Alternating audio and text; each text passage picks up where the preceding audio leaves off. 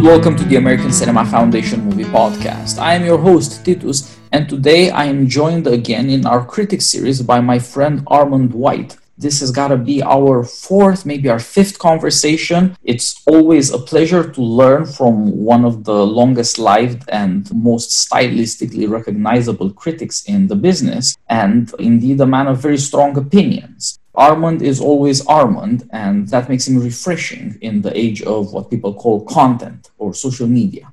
We've already done recently a podcast on one new collection from your New York press years with you and with Matt Zoller Seitz and with Godfrey Cheshire. And now you have another collection out, Make Spielberg Great Again, the Steven Spielberg Chronicles. You are indeed a chronicler of pop culture, of pop heroes, of the transformations of America's youth culture, and the artists who try to say what they have noticed and what they're they thinking about through their art.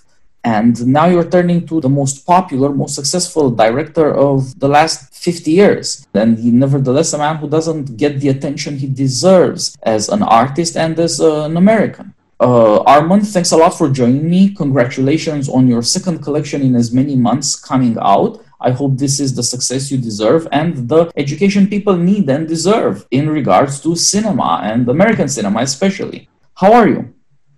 I'm doing fine, Titus, and uh, thank you for the invitation. I'm happy to speak with you again, especially on this occasion to talk about the Spielberg book, a subject that's dear to me, I can say, and for a couple of reasons. First of all, because his films are such a significant part of the movie-going experience for the past 50 years, for me individually, but also I think for many other people. And so through this book, uh, I'm able to express my responses to those films and also, I hope, address how those films express the past many years that we've been through, that we've gone through as people interested in culture and also as citizens interested in citizenship yeah, in a way, this is what criticism is. We're trying to learn from the artists we admire, how they see America, what is on their minds, how are they reacting, and to use our own judgment in turn. And I certainly learned much about what it means as a critic to use your judgment from you. So I turn to you again because Spielberg needs defenders. A man of such phenomenal success, nevertheless, is not taken very seriously as a pop artist. This collection shows how, for decades, you have championed an adequate understanding of Spielberg that would go along with the popular love of Spielberg. Here, for the most part, the people have done their part. They know that this is somehow the most American director of his time, and yet the critics have not done their part in explaining what is it that we're all responding to here. What is it that makes Spielberg this strangely American humanist? In his movies, imagery and sentimentality are always tied up with these deeper longings of the American heart. And whatever the story, however current or fantastic, they're always also connected to his reactions to the times, to his grasp on the American pulse. But let's start with the artistic side. Talk to me about Spielberg, the pop artist, his vision, the use of imagery and sentiment that brings the audience to a kind of heightened awareness. Well, one thesis of the book is indeed that Spielberg is a pop artist, meaning that he is an artist who uses film, the film medium, to address an audience in commonly understood terms, using popular language, using vernacular language and popular beliefs common beliefs. This is what defines a pop artist, and that is a uh, particular identity that people take for granted and so don't take seriously. But whether or not they can uh, respect it, I think one of the interesting things about Spielberg's career is that many people do respond. And whether or not they express respect or esteem, the fact of responding, the fact of its popularity is what's most important and cannot be denied. Where Spielberg's significance as a popular artist is denied is in that strange world of criticism, gatekeeping, and uh, those responses, though they're with us and sometimes you have to fight them, they're more annoying than they are important. The fact of Spielberg's popularity is what's most important.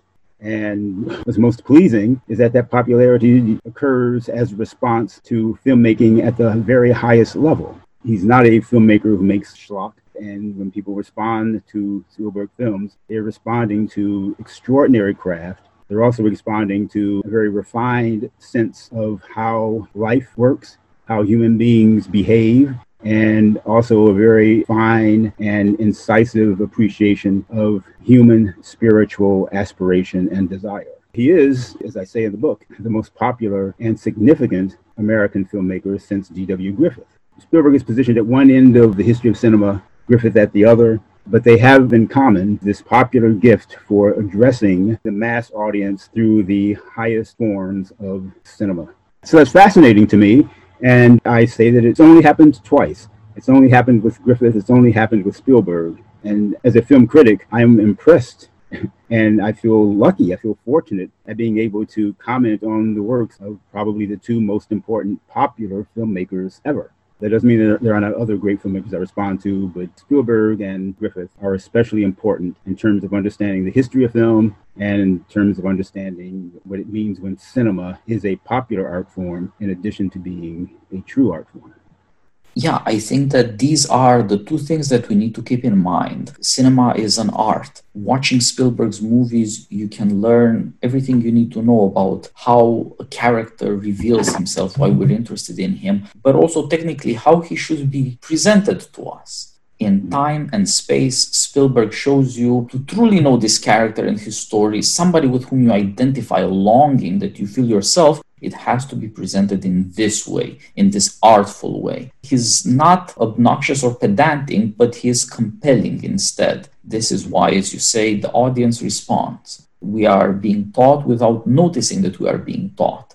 in a way as kids are through playfulness and pleasure. Spielberg is not homework, but at the same time, cinema is also popular and strangely enough, the more it's turned into a business, into uh, making movies for the sake of selling any number of things, we've ended up with the Uber studio Disney that owns the American imagination and is selling it back to us every year, remaking old classics and doing any number of gimmicks to sell more theme park things so, as popular and corporate as cinema gets, contempt for what is truly popular for Spielberg's art has also risen. Nobody except Spielberg in our times could plausibly be said to have appealed to the people through cinema to respect themselves and, in a way, to stand up for themselves in their search for entertainment. Time was when you went to see Spielberg's movies, you were entertained, but also sort of proud. This is an amazing thing you've seen it's great to be part of it with all the other people and knowing that there is a national, indeed a global audience for this. Spielberg brought us all together in that sense, and yet neither his popularity nor his craft get the respect they deserve.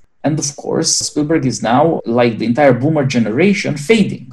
He's 75 or 76 at this point, although still at work. But his place in our cultural discussion is not what it should be as you say, in a way, you'd have to look back to the origins of cinema to understand what it means to use this new technology because you've discovered how it plays on emotion. Because you have discovered, therefore, also the duty of the artist to express and therefore modulate and even educate emotion. This was Spielberg's lifelong passion. This was the best in him. It's why two generations now have been mesmerized by his work with Spielberg, you get the unity of emotion and image that is very, very hard to find. In a way, what people are complaining about when they're complaining about CGI or movies that are excessive or gratuitous or just schlock, everybody's complaining that there's not more Spielberg to go around. Spielberg is unique. You can't have another one. But in another way, it is strange that he does not have the imitators, or perhaps imitator is the wrong word. I would have expected that more directors react as young men as artists. You have to discover yourself as an artist, and given uh, Spielberg's power and his reach, I would have thought that he would have influenced more artists who would then, with their own individual vision, try to, so to speak, compete with his, use their own sensibility to reveal things that he awoke them to, but which they feel better expressed in their own sensibility just as much as I think I, I, worry about the critical contempt for Spielberg, I also worry about his lack of influence in educating other artists through his example, through his movies, how to put craft and new developments in technology and new ideas together with sentiment and the way to reach an audience. The culture, our culture changes, but uh, the need for art has not changed The need for art is the same now as it was in Griffith's day. I am fond of the Griffith Spielberg comparison for this reason. Both filmmakers, I believe, understood what people needed from art, what people needed from culture. D.W. Griffith expressed all the emotional needs that were met by uh, 19th century literature, by Victorian theater in the films that he made at the beginning of the 20th century those same needs still exist within humans, and Spielberg addresses those same needs in a way that reflects living at the end of the 20th century as opposed to Griffith at the beginning. Their adherence to this need that the audience has for expressive art is the same. It's very important. And though our culture's understanding of that need vacillates, the need persists, and it's always evident in the work of genuine artists like Griffith and Spielberg. Spielberg is always in touch with the zeitgeist. And uh, I would point that out as being apparent in his very first theatrical film, which was The Sugarland Express. Sugarland Express came out in 1975. It's a movie that fit into a genre that was extremely popular at that time criminal lovers on the lam, typified by Bonnie and Clyde from 1967. Through that genre of uh, filmmakers were able to express some of the anxieties in American culture during the 1960s uh, anxieties having to do with law and order, with class, with money, with violence, and also with love. It's there in Sugarland Express, and it's there because Spielberg understands, or I guess perhaps intuitively knew, that this is something that the popular audience was interested in and responding to at that time. This makes him a zeitgeist artist, even though The Sugarland Express was not a popular film. But it's a superb film that works in popular terms sort of the way Arthur Penn's Bonnie and Clyde did as well. Although Bonnie and Clyde was made with a, with a very high level of artistic sophistication, it still worked on a popular level. And Spielberg is able to work that way too. And it's one of the defining features of what I call the American Renaissance, that, as I point out in the book, lasted roughly from 67 to 83. That's a prime period of the beginnings of Spielberg's career and perhaps even the peak of his career, one might think. And what's taking place in that period is that uh, American film culture is responding to all the innovations and breakthroughs of uh, European art cinema of the 1960s and 70s. And it's using those breakthroughs, those new techniques, to depict and to explore American culture and American society at that time.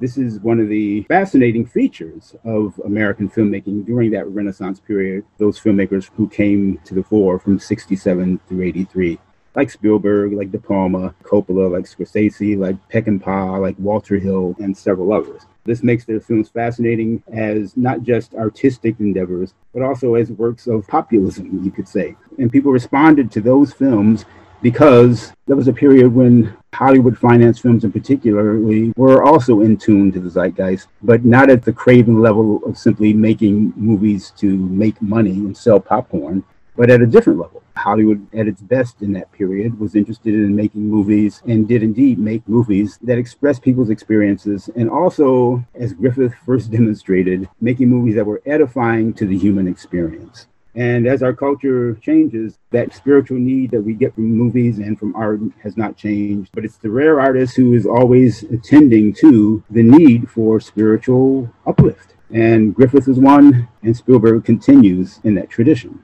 So I think that's worth stating if I hadn't stated it before. Perhaps we should talk also about the other side of Spielberg and get closer to some of the movies. The part of your collection that I liked best was the part that deals with the Bush years or the beginning of the 21st century or America after 9 11, when so much changed in the culture. And all of a sudden, it became imperative for America's leading artist to reflect on these things and to react in some way to the national drama. Spielberg always is uh, attuned to the zeitgeist. It should be an instinctive thing for any popular filmmaker that has never stopped. And it came into sharper focus perhaps after 9 11. And so the section of the book that goes from his early career, starting with Sugarland Express, going through uh, The Color Purple and E.T., arrives at the most obvious zeitgeist moment, which is the films he made in the early aughts, films that were made in the aftermath of 9 11. So at, at, that point, we get to AI, we get to Minority Report, we get to uh, War of the Worlds, and uh, uh, The Terminal. Particularly, those are the post 9 11 films and the ones that express a new sense of American experience, of America feeling that its role in the world has changed, America itself being feeling besieged, and Spielberg deals with all of that in those movies. And he does it naturally, I think, or instinctively, I should say, not trying to exploit 9 11, but trying to understand what his popular audience, what they're feeling, but also uh, trying to pro- provide for them what they need from culture, which is a way of understanding themselves, a way of understanding the world, and also a way of uh, going to art, not just for understanding, but also for edification. Yeah, I think especially in the case of War of the Worlds, you see an artist crafting a story, trying to bring out the sentiments with which the nation faced this unprecedented violence. You write very well on the movie and precisely on how, as a pop artist, he gets the audience to face these emotions, to see characters that also undergo that, if in a fantastic context contemporary, but it's fantastic. It's us, but displaced from our experience to a sufficient degree by a story so that we can confront it. To some extent, it's like therapy for the entire nation. And to some extent, it's a new affirmation of the themes of American freedom, a father's responsibility for his children, but also the new situation where not everybody is married because it's not the 50s anymore. This is a broken family with divorce. There are, of course, the fears of the civilian population and the good and bad of people trying to make it in, in a time of crisis. And there's also the patriotic response of signing up for the military the last thing anybody expected, as you astutely point out, from the famous liberal Steven Spielberg but it is true about America. It is part of the experience that defined that time. Now, anybody, even people too young to have seen 9 11, anybody who looks at that movie sympathetically and goes through the experience emotionally will have a pretty good understanding of what it was like. Oh, absolutely. There's real insight in that movie. Spielberg displays an, an, amazing capacity to convey the complicated feelings that people felt immediately after 9 11 to display those feelings and express them in powerful imagery. And also, though, a part of his gift in simple and clear imagery where the emotions that the characters go through, the catastrophe that they are involved in is well understood, uh, not cheapened, not simplified, but in fact is enlarged and felt. And uh, he's the filmmaker who did it best. And it comes from what's, to return to one of your initial ideas, it goes back to what's often unappreciated about Spielberg this gift for addressing the popular audience, telling stories through a popular idiom and using popular language and common emotion is often not appreciated enough. And maybe maybe that's in part because of the, the institution that, that Spielberg is part of. Maybe it's because of Hollywood so often uh, oversimplifies things that people take for granted the possibilities that there are for Hollywood films, for American pop art to go deep and to be true probably because it doesn't happen that often. but it did happen almost all the time in Spielberg's case, especially in the first two thirds of his career. I would like to remind people that, and prompt you as well, Titus, that what's significant about American experience in the post 9 11 films is also there in the films that Spielberg made before. It's what's extraordinary about the oddly, the strangely popular, yet not fully appreciated The Color Purple is very much a zeitgeist film coming out in the mid 80s when there was a particular kind of feminist and black movement in the culture. And people, when I say people here, I mean real people, not people who consider themselves authorities and are paid by established institutions to pose as authorities, but real people responded to the color purple, always did, always have. Respect or recognition that has always been there from real people the lack of esteem uh, Spielberg has suffered has only come from you know the gatekeepers, the official people, the establishment of culture. They're the ones who held back from understanding why Spielberg is not just a famous popular artist, but truly a popular artist. Yeah, The Color Purple is also one of really only two movies that Spielberg made that is focused on the experience of women. And indeed, as you said, black women in this case, and therefore also America's racial struggle and the quest for both freedom and equality for some kind of recognition in citizenship as American, but also the freedom that Spielberg's characters are always looking for, as Americans are always looking for, for a kind of self understanding and a way to live life. That was one of the cases where, let's say, the Academy simply surrendered. It was a popular movie, but it also had 11 nominations, all the important categories, but it didn't win anything. The, that I guess you could say is mostly the story of Spielberg. Even when he gets some kind of official recognition, it's only partly there. Understanding what America is going through and trying to give expression to the transformations in society you have to have a sense of mission to do it, a sense of duty, and you have to love telling beautiful stories, but you also have to be incredibly patient because it might not be rewarded or even applauded. In a way, it's strange to say that, as we said, the most famous, the most celebrated director in half a century is somehow not really rewarded or applauded, but it is true. Sure.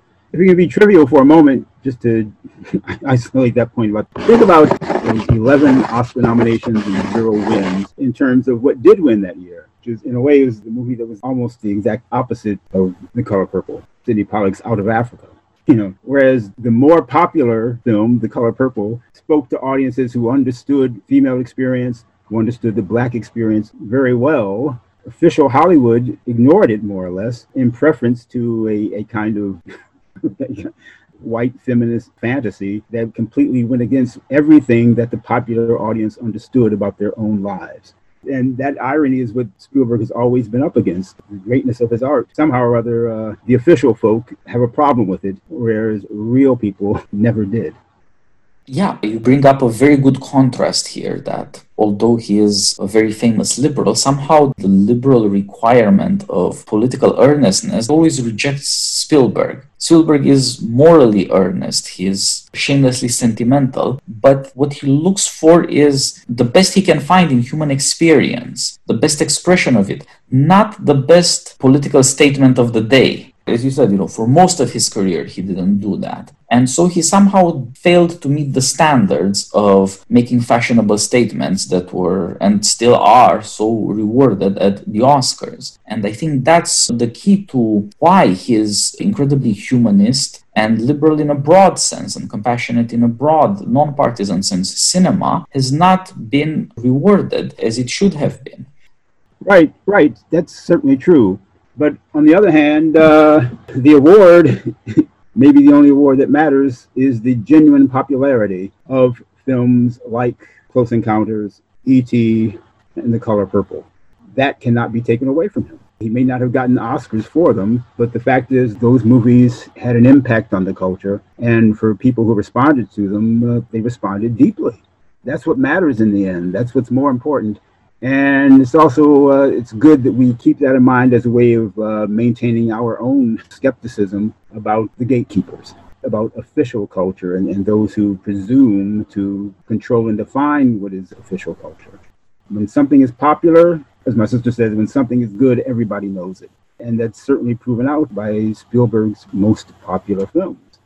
These later films his obama era films are not popular at all and uh, despite whatever our politicized media tells us is good these days, the fact is nobody wants those films. Those films have failed to be popular for many reasons. But to go back to the most popular films of Spielberg's career and, and why they are significant, it's because they meet the standards that moviegoers have, their need to understand themselves, their lives, and to have their lives uplifted without pandering, without condescension, and through the best artistic method yeah, what Spielberg offers above all is uplift. And he's also obviously, I, I feel, in the book, I think explains in, in many, many details, he's also a complex artist. Himself is known to be a liberal Hollywoodian, but in point of fact, his films are full of heroes who are not. Common man, working class heroes, and several films, the uh, authority figures and protagonists are not liberals, like Captain Tanner in, in the Sugarland Express, for instance you know, the cop hero is not foreign to the Spielberg universe. It's part of the America that he understands and knows, and that his audience, his true audience, responds to. Yeah, all of these things are borne out also by War of the Worlds very popular movie, very working class and sort of morally conservative protagonist doing the most American thing, taking care of his family, which America responded to. This came out in 2005. It was not right after 9 11, There were other attempts, but where is America's 9 11 movie? This is the only one that people actually liked.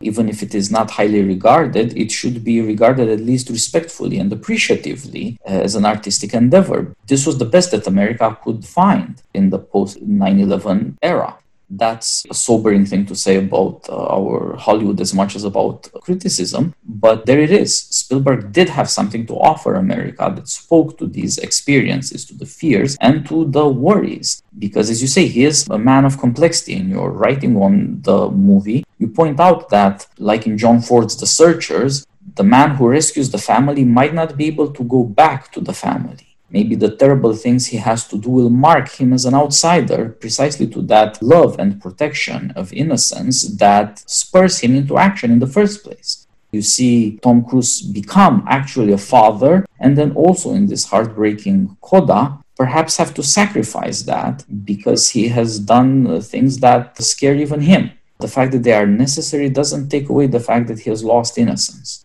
And that's, as you say, a sign of artistic maturity and of complexity of character, of storytelling, and of realism. That's another example of that revisionist imagination that was at the forefront of the American Renaissance era of filmmaking. It's very apparent in War of the Worlds which in some ways is a remake of The Searchers, but it's more than that, of course. It takes ideas that Spielberg's generation of filmmakers learned from The Searchers, and it uses those ideas to better explain what American experience was like in the 21st century, especially after 9 11, where the idea of political, social conflict is visited upon the American family. And the American family responds to that turmoil and to a very different needs that the family that American society has at that point in history. It updates the searchers, it transforms the searchers, and then surpasses it because, despite all that, it's an original vision. That's not to uh, ignore the H.G. Wells source material, but it's a very original Spielbergian vision that also connects to uh, Great Close Encounters yeah, he certainly brings Wells's story to America, and not just in the sense of the context or the immediate drama when 9 11 was still fresh in the national memory, but in America in a broader sense, American moral aspirations. Well, Armond, this conversation should show our audience how to look at Spielberg, why it is that we've loved him for so long, and what a popular movie and the popular movie maker say about Americans, and how we should look at ourselves, how we should re examine our situation in light of the sentiments he brings out. His talent, as you show in so many of your reviews in this collection, it is an invitation to confront our situations, to see what we're really about, to trust ourselves at the same time, and of course, to trust him. Well, surely. And uh, the book is called Make Spielberg Great Again. And part of what made him great was his belief in America and his belief in people and the best possibilities that they always exhibited. And I'm happy to remind people of that. And hopefully at the same time, remind Spielberg himself. Since as of late, he's come to make movies in an era that reflects cynicism, more cynicism than he ever has before. We need to be reminded that cynicism in, in itself is worthless. But what's more important is faith, spirituality, belief in God, and all those things are, are still in Spielberg. Just, you know, he should be encouraged to remember that and to bring it out more as he used to do before the Obama era yeah, after such a long career, the last decade, not quite a decade, but nearly, has been a series of disappointments and missteps. And one hopes that he can wake up and return to his prior greatness. That is to say, return to himself, first of all, and in another way, return to America at the same time. return so, to himself as uh, Americans should return to their founding principles. Exactly. things have been forgotten, but the best Spielberg movies will remind people of them. And that kind of reminder can help us reclaim them and get back to that humanity, yes. that spirituality, and even to that great art you know, when you, you started out and you, you mentioned Marvel and, and the sci fi CGI movies that we have now clearly we've gotten away from the fundamental things that make cinema a great art. And we need to make cinema a great art again as well. We need to remember that what's important about cinema, what's important about cinematic storytelling, is how it deals with the fundamentals of human experience. And also the fundamentals of art how the visual art form of the cinema is entirely different from what people have accustomed themselves to accepting in television and streaming. I guess I dare say that even if you have to watch Spielberg movies on DVD now, all the same, his gift for composition and for rhythm, as well as his serious ability to explore thematic ideas with depth. The visual presentation, the, the audio visual presentation of his films is also an idea an ideal that's been lost in our culture, in contemporary pop culture, and uh, that needs to be remembered, and we need to get back to that. So then these are the watchwords for Spielberg populism, humanism, the artistic sensibility, and the craft. These are the things we shall leave our audience with, and of course, invite them to watch these movies again, and especially to go buy your book, Armond White Make Spielberg Great Again. It's wonderful. Since it is a collection of reviews on so many movies, I read now on this movie, yesterday on another couple of movies, tomorrow I have some more on the list and of course, it's something that you can do every weekend when you have some time to watch a movie. Yeah. So it's a wonderful gift as well since the season is coming. Everybody go buy Armond White's book, Make Spielberg Great Again. Thanks a lot for joining me again, Armond. Let's Thank talk you. again soon. All right, my pleasure. Thank you very much. All the best. Okay.